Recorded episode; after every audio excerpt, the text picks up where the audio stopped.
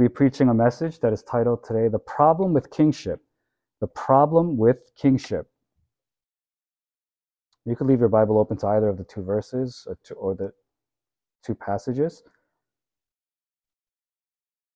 We see here uh, a drastic difference between the tone, the scene, uh, even the feeling and the emotion behind John chapter 12, and also what we find in John chapter 19. Actually, if you do a study between the two chapters, is quite interesting. Uh, there are a lot of similarities in the way that this the story is being told. There are similarities in the setting. Uh, there are things that are happening uh, that uh, speak about the same kinds of things, the same kinds of words, the same kinds of scenery is seen in the two chapters, and yet it can't be any more different between two chapters in the Bible.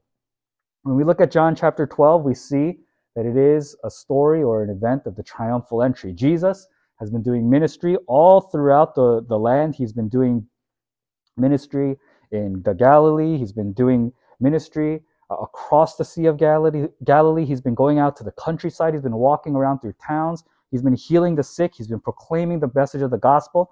He's been going and doing things that people had never seen before. And so great crowds were interested in who he was. They were shouting his name. Everybody knew who he was. As soon as he entered into a town, people were waiting for him the way that people were waiting for him in Jericho. But this was what he was doing when he was coming into Jerusalem. He was going into the center of things. He was going to meet the powers of the world at that time.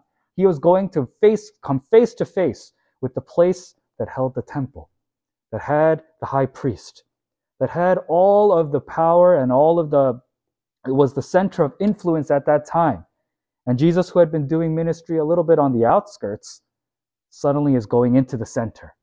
He's going into face to face to meet the problems, to face the greatest oppositions. And so this is a moment uh, that in a movie would be, you know, with the heroic music, and they would do the CG doves flying, you know, through the sky, and everyone they would do the back camera view, and all of that epic music would turn on, and suddenly Jesus would be approaching Jerusalem uh, upon a donkey's colt. And great crowds were gathered. And so we see that this is not just a crowd, uh, it's not just many people.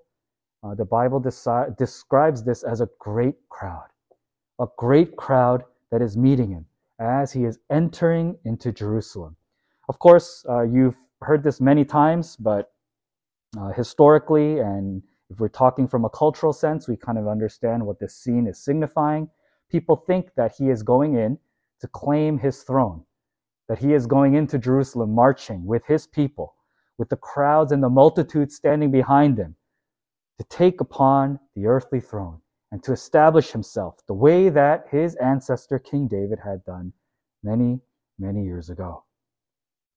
With that hope, with that excitement, with that anticipation, they all came out and they laid down their palm branches, they laid down their garments, they laid down their cloaks, and they said, Hosanna, rescue us, save us. The one is here. The anointed one is here. The Messiah is here. The one who comes in the name of the Lord is here. Blessed is the King of Israel. Such high hopes, titles that had so much expectation tied to it, but you can feel the energy. You can feel the excitement. Jesus is walking and everyone is shouting. They can't hold their emotion back. They cannot hold their excitement back young and old, children, uh, children and people who had heard the scriptures for a very long time. They were excited for what was to come for Israel. They thought that he was going to come with great influence, with great power, with great strength, and to wipe away all of their problems, to be the answer to all of their prayers. And yet, when we turn just a few chapters, just a few events. We see another situation and another gathering, full of excitement, shouting. Many, many people gathered. And Pilate presented Jesus to the people and said, Here is your king, the one who rode in on a donkey, the one that you laid down your garments for, the one that you laid down your branches for and sang, Hosanna, Hosanna, Hosanna. Blessed is he who comes in the name of the Lord. Here is your king. Here is that king, he said to the Jews. And then multitudes were gathered, but they shouted this time, Crucify him, crucify him, crucify him. Pilate eggs on the crowd in a, in a sense and says, Shall I crucify your king? You mean you want me to crucify your king? And they responded, We have no king but Caesar. Just a few short weeks, just a few short moments, just a few short uh, moment, uh, just a few short moments of time before they had been shouting that Jesus Christ was coming into their, t- into their town, into their city, to rescue them, to save them, to deliver them. They were screaming and shouting out praises to God, raising their hands in full excitement. This time, raising their fists, saying, Take him away, take him away, crucify him. The king that they had been waiting for, the king that they had been praying for, the king that they believed would come if they just followed the law to the letter. If they just did all that they could to keep themselves righteous and clean, that God would deliver them a Messiah. He was finally here. They welcomed him as they, he rode in on a donkey to, to fulfill the scripture of, of the prophets. And yet, when the time came, and yet, after all that had happened, the words that they uttered, crucify him, crucify him. We have no king. We have no king. This is a tremendous scene in terms of uh, contrast.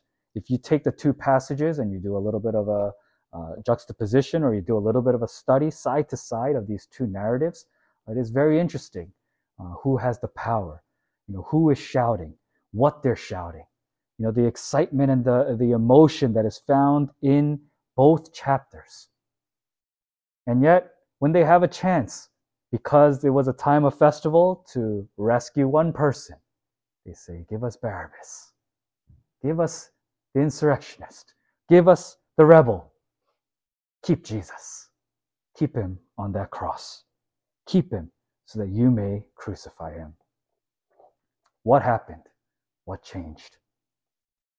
It is a problem with kingship. It is a problem with the title of being a king. This is the title that is being used in both passages. This is a title that is being used over and over again throughout Jesus, Jesus Christ's crucifixion. It is one that we have to take very careful look at and very careful study of because the kingship of Jesus Christ was what the problem was. It was the problem that the people had. It was the, it was the expectation of what a king is and what a king is supposed to do. If he came in as a prophet, if he came in as a miracle worker, if he came in just as a preacher, even a teacher, even a master, then there are no problems here. There is no charge to bring.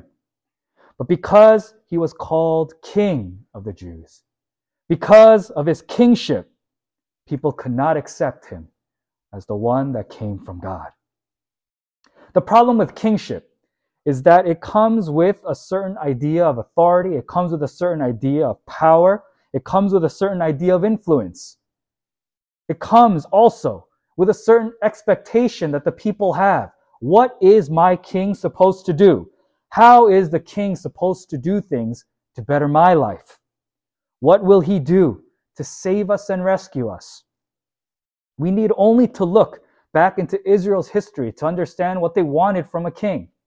What they wanted from a king was someone who was a head taller, who would go before them in battle, who would protect them, who would do everything that they could with their influence to make their lives safer, to make their lives better. We choose Saul so that he will go before us in battle, so that he will fight our battles for us. That was what they expected from their king. And the golden age of their kingship and the kingdom was when David was king. Because God was with David and they lost very few battles. Victory after victory. They were able to extend their territory. They were able to secure their borders. They were able to establish their own land and their own rule. They found their identity as people. We are Israelites. Our king is David, and we are not to be messed with and meddled with in this land. And they yearned for those days again. They were desperately hoping that they would find themselves again, that they would be seen as the chosen people of God, beloved, the promised land, the land of milk and honey, the land in which God provides their every need. They didn't want to pay taxes anymore. They didn't want to go out each day not knowing whether their business would get ransacked by foreign, by foreign uh, warriors or foreign soldiers. They didn't want to have to walk down each road not knowing whether they were going to be ridiculed, beaten, left on the side of the road because the land was not safe for them anymore. And so as they see Jesus Christ coming in, they say, Welcome, come, take your place. Please be our King. Hosanna, Hosanna, rescue us, save us. Lord, deliver us, protect us. Do what you can to make our lives better. And you see, if that's the basis of how you will worship, if that is why you will worship someone, if that is why you will praise someone, then you end up in the desperate situation of John 19, where you find that he didn't answer all of the prayers that you wanted for yourself. And he didn't exactly do and look like the things that you expected him to do. And so when he is presented before you, again, here is your king. You say, no, take him away how quick we are to abandon someone who we find to not be useful for our purposes any longer, not effective anymore. You see, the problem with kingship is that the person that is the king is supposed to have authority, is supposed to have influence. You're supposed to listen to the words of this king. And the problem that we find between John 12 and 19 is that people didn't like what Jesus had to say. They didn't agree with the words that he had to say. It was a little bit different from what they were expecting. He wasn't as controllable as they thought he might be.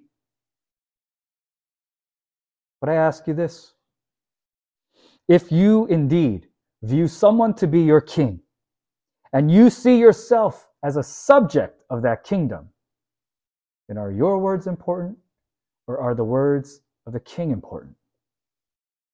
You see, the king was speaking. Jesus came into Jerusalem as the Messiah, as the Savior, as Lord, as teacher, as preacher, but also as king. And he came in and he did what a king would do.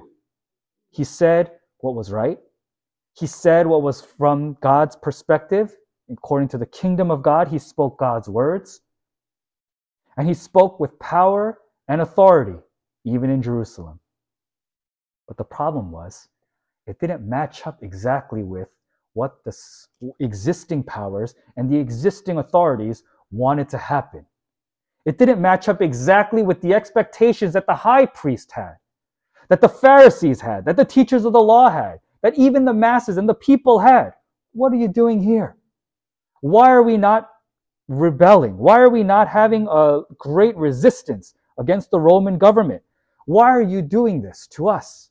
Why are you speaking out against us? Why are you cleansing the temple of things that are very lucrative? Why are you doing things and breaking institutions that have been established through tradition through years and years and years? What are you doing? Why? Are you trying to shake up the existing power structure right now? That's not what we want from you. Jesus came as king, but he didn't receive any sort of king treatment. He was not seen as royal. They waited to see if well, all the things that he said and the things that he would do would match with their ideas, their lifestyle, their thoughts. Whether it would give them more influence, whether it would give them more power. They must have believed that once the Messiah came and took up their throne, that they would have more say, that they would have more authority. They were in fact, the teachers of the law anyway. They were the ones that were indispensable. They were the ones that were going to have temple positions. They were the ones that were going to be able to control the economy, not having to pay the taxes to a foreign government. They were the ones that were going to be able to make decisions, make important judgments for their society. And suddenly Jesus came and he aimed a crosshair right at those people. But the truth of the matter is, if he's a king, if he's a real king, and you are really a subject of that kingdom, then whether you like it or not, you still have to submit to that. You still have to obey. But what we see throughout Jesus' ministry in Jerusalem is this opposition this fierce opposition that every single time he doesn't agree with them or he does something a little bit different from them or he breaks their tradition in a certain way, we see that the stories end with the teachers of the law or the existing power people saying, We need to kill this man. We need to find a way to get rid of him because he doesn't match with what we do. He doesn't fit well with me. The, the ideas that he brings, the things that he talks about, the things that he's teaching the people, those are not the same things that we're teaching. As such, we're losing influence. As such, we're starting to become ridiculed.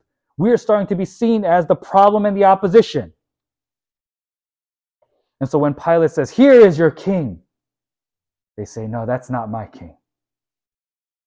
Because they had already decided for themselves who their king was. Their king wasn't Caesar. They had made themselves the kings of their lives.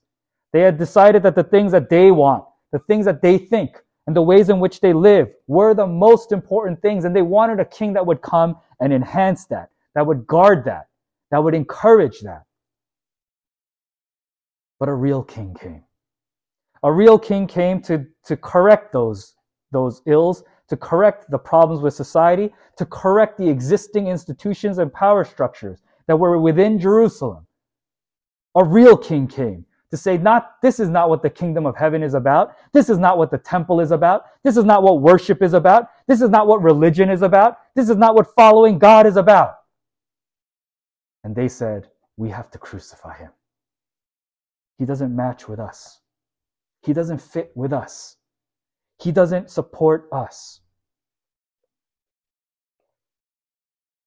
how many of these people that came out of their homes how many of these people that laid down their cloaks, welcoming Jesus Christ, saying, Hosanna, Hosanna, blessed is he who comes in the name of the Lord? How many of these people were gathered again in the square as Pilate was presenting Jesus Christ prisoner and saying to them, almost in a mocking way, Here is your king. What is your king doing here? Why do I have your king's life in my hands? The Pilate is showing off in a way saying, Here is your king. Look, beaten, bruised. Look at him in chains.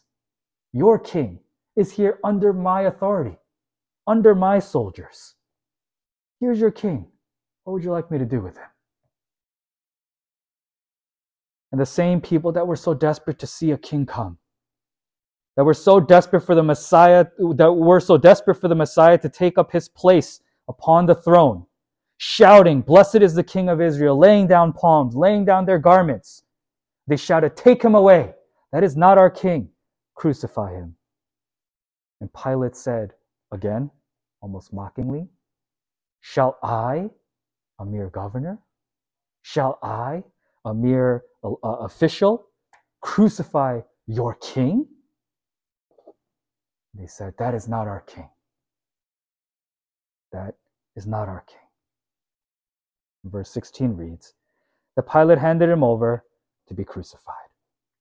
Now, of course, we know that this is part of the will of God, that Jesus Christ was not meant to be saved, that he's not supposed to be released there. He's meant to go and take up the cross for our infirmities. It is to fulfill the scripture that is uh, in the Old Testament. It is to, to fulfill the words of the prophets that described and explained and expressed what the Messiah would do, what God would through, do through his chosen Messiah we know that this has to be part of the story.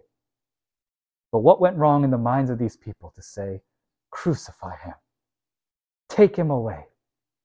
He is not our king. We know that the, the chief priests were the ones that kind of uh, went around convincing the people.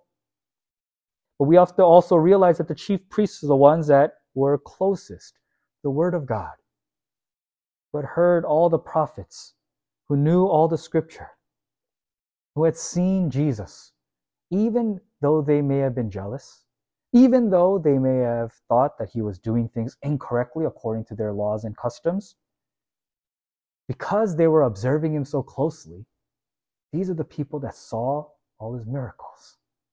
They saw all he had done. Because they were so interested in his life and how to capture him or how to trip him up in his ministry, they were receiving reports from people from every city about who Jesus was. So these are the people that hear about him the most. They're not hearing about Jesus for the first time. They're not seeing him for the first time. These people are the ones that got to see him up close. And because they were trying to find something wrong with him, they were looking at him so closely. How could you look so closely and miss the Messiah? How could you look so closely and in the end conclude the proper, the right thing to do here is to crucify him? You see, the problem with kingship is that obedience is demanded when a king is in your presence.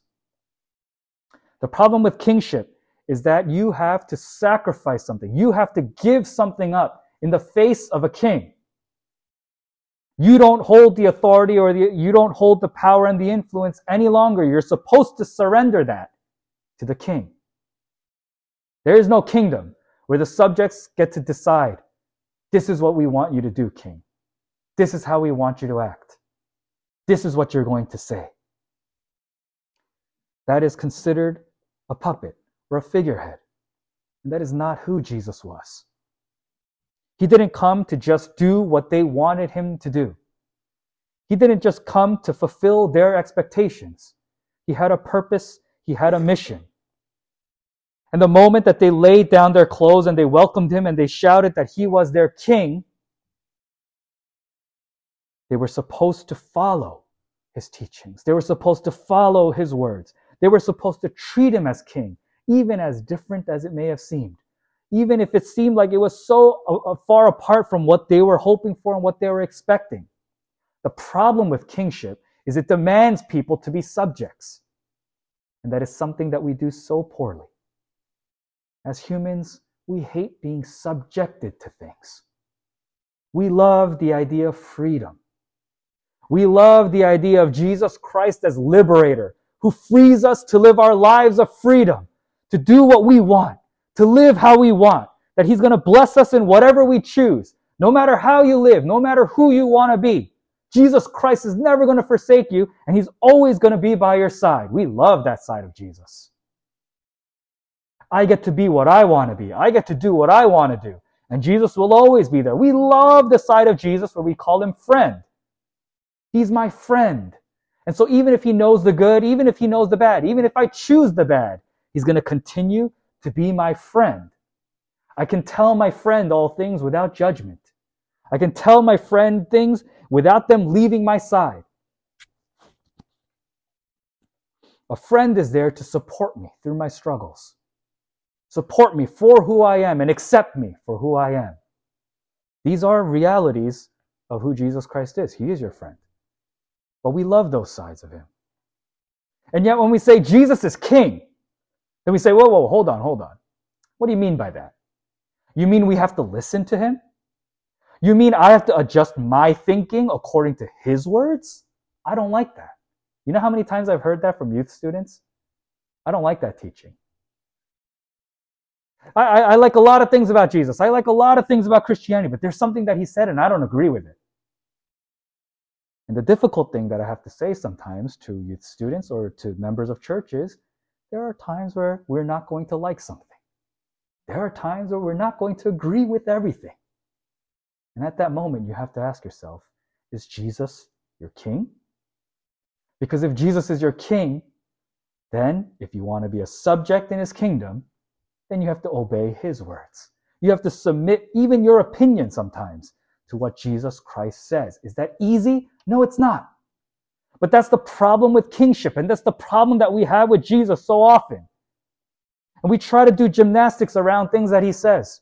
so that we don't have to actually follow. I'm just going to live my life. And I don't think that really means anything to me now. I don't think that's what he really meant. I don't think that's who he really was. And what we're saying is, Jesus Christ is our King when it's convenient for us, when he can do something for us, when he can free us from something, when he can give us something, when we pray for something that we desperately need, then we need Jesus. But when Jesus Christ says something that goes against my lifestyle, that goes against my thinking, that goes against what I like, then we say, take him away, crucify him. I'd rather not have to see him anymore. I'd rather not have to deal with him anymore. That's the essential work of crucifixion, that you don't have to see the person any longer, that they cannot speak any longer. They are off the face of the earth. They leave no trace. You are dead. You are done. You have no more following. You have no more teachings to do. You have no more influence. You're just dead upon the cross. Take him away, crucify him. We don't want to hear him anymore. We don't want to listen to him anymore. We don't agree with him. We have no king. You know how ridiculous it is to say that phrase? It's meant there. It's meant to be put there so that you're almost shocked at what they're saying. We have no king but Caesar. They never thought that Caesar was their king. They never declared Caesar as their king, but what are they saying? We'd rather live in this system, under this oppression, under these taxes, under this violence, under the influence of a foreign king who cares zero about us, than follow Jesus Christ. We'd rather live according to the ways of this world, which oppress us, which sometimes try to hide and steal away our identity as children of God. And they were saying, yes, we subscribe to that. The sad thing is, that's how so many of us live today. We say, we have no king but the ways of this world. We have no king but our culture. We have no king but the American way and the American dream. We have no king but our government, our leaders, our presidents or ex presidents. We have no king but the idea of what success is in this world that is ingrained in us in a young age. To be successful in our schools and to be successful in our careers, to amass more and more for ourselves. We have no king but the ways of this world. We have no king but the earthly way. When you say that, you're saying something along the lines of crucify him. Take him away. We don't want to hear from him any longer. We don't like what he has to say. So many people leave the church because they decide that Jesus is not worthy of kingship. They can follow Jesus the shepherd, they can follow Jesus the friend, they can follow even Jesus the Savior because it sounds like it's a really good thing to avoid eternal hell. Oh, yeah, I would like to be saved. Oh, but I have to live according to his words. I have to follow his ways. I have to listen to what he has to say and I have to adapt my thinking to what he says. No, that's where I draw the line. Jesus is my savior, but he's not my king. Jesus is my friend, but he's not my king. And the sad reality of that is that you can welcome him in. Jesus, come. Hosanna, Hosanna. Let's wave our palm branches. And the moment he comes and he does something to offend you, you say, no, no, no, crucify him. To the cross you go. You see, that is such a wrong, that's such an indictment of Christianity today. That we're willing to sit there and we're willing to say amen and support the things that we believe in. And the moment we hear something or are taught something that goes contrary to what we think, or maybe it goes against the momentum of what the world is teaching right now, you say, wait, wait, wait, wait, that's too close minded. Whoa, whoa, whoa, whoa, whoa, that's not politically correct. Whoa, whoa, whoa, whoa, we cannot subscribe to that. That's hateful, that's divisive.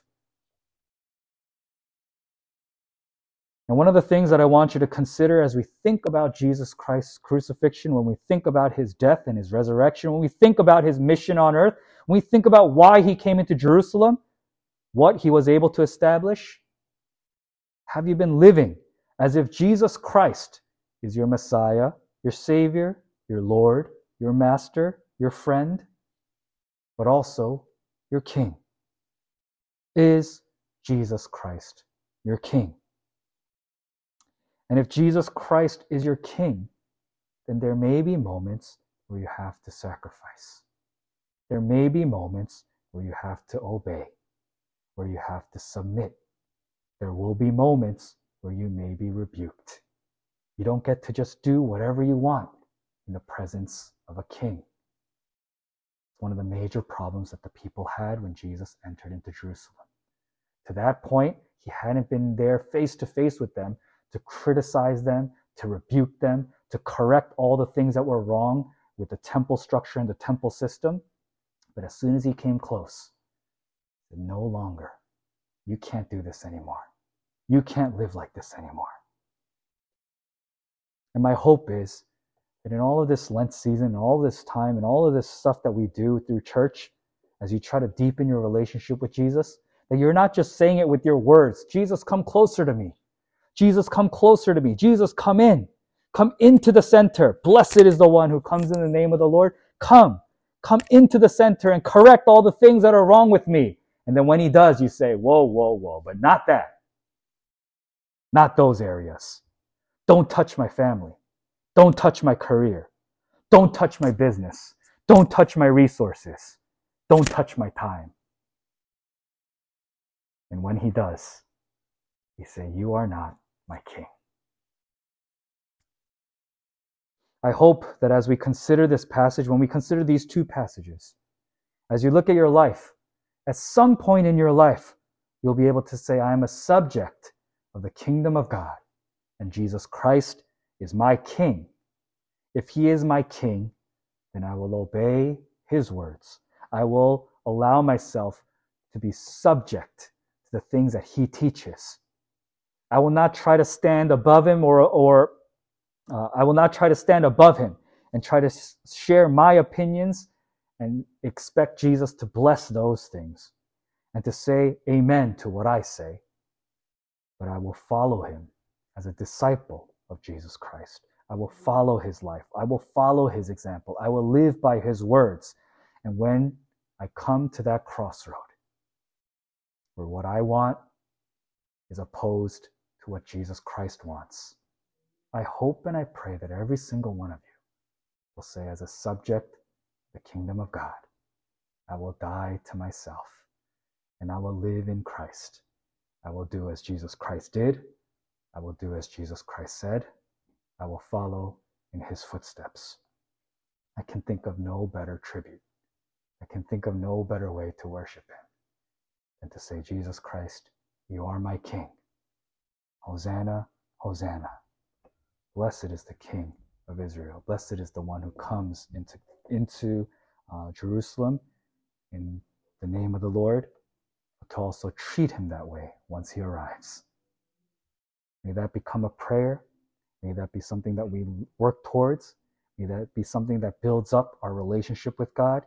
And may that be something that you think about as we approach our Easter service and as we approach uh, the Good Friday service also, as we think about Jesus Christ on the cross, that when you look upon him on the cross, you will realize, my King is there. My King is there because of me. Let us pray.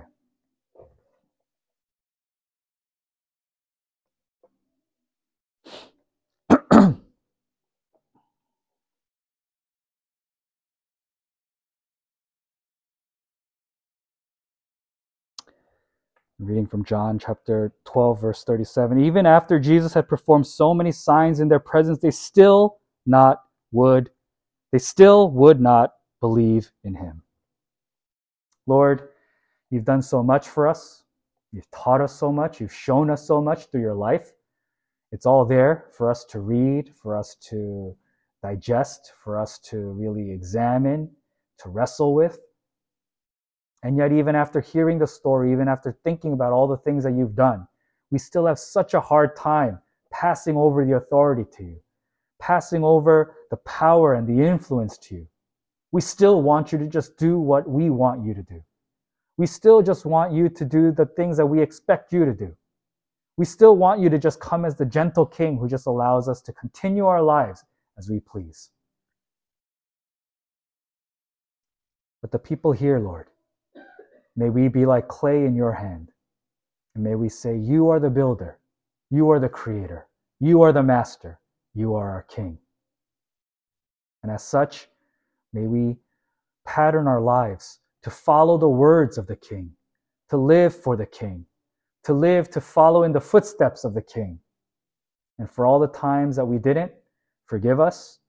For all the moments in which we try, empower us with the Holy Spirit. And Lord, when we fail, pick us back up, empower us again so that we can try again the next day. Lord, we thank you for your grace, your mercy. May we live our lives as if we know that you are King, inviting you into our center, inviting you into our lives, inviting you into our hearts.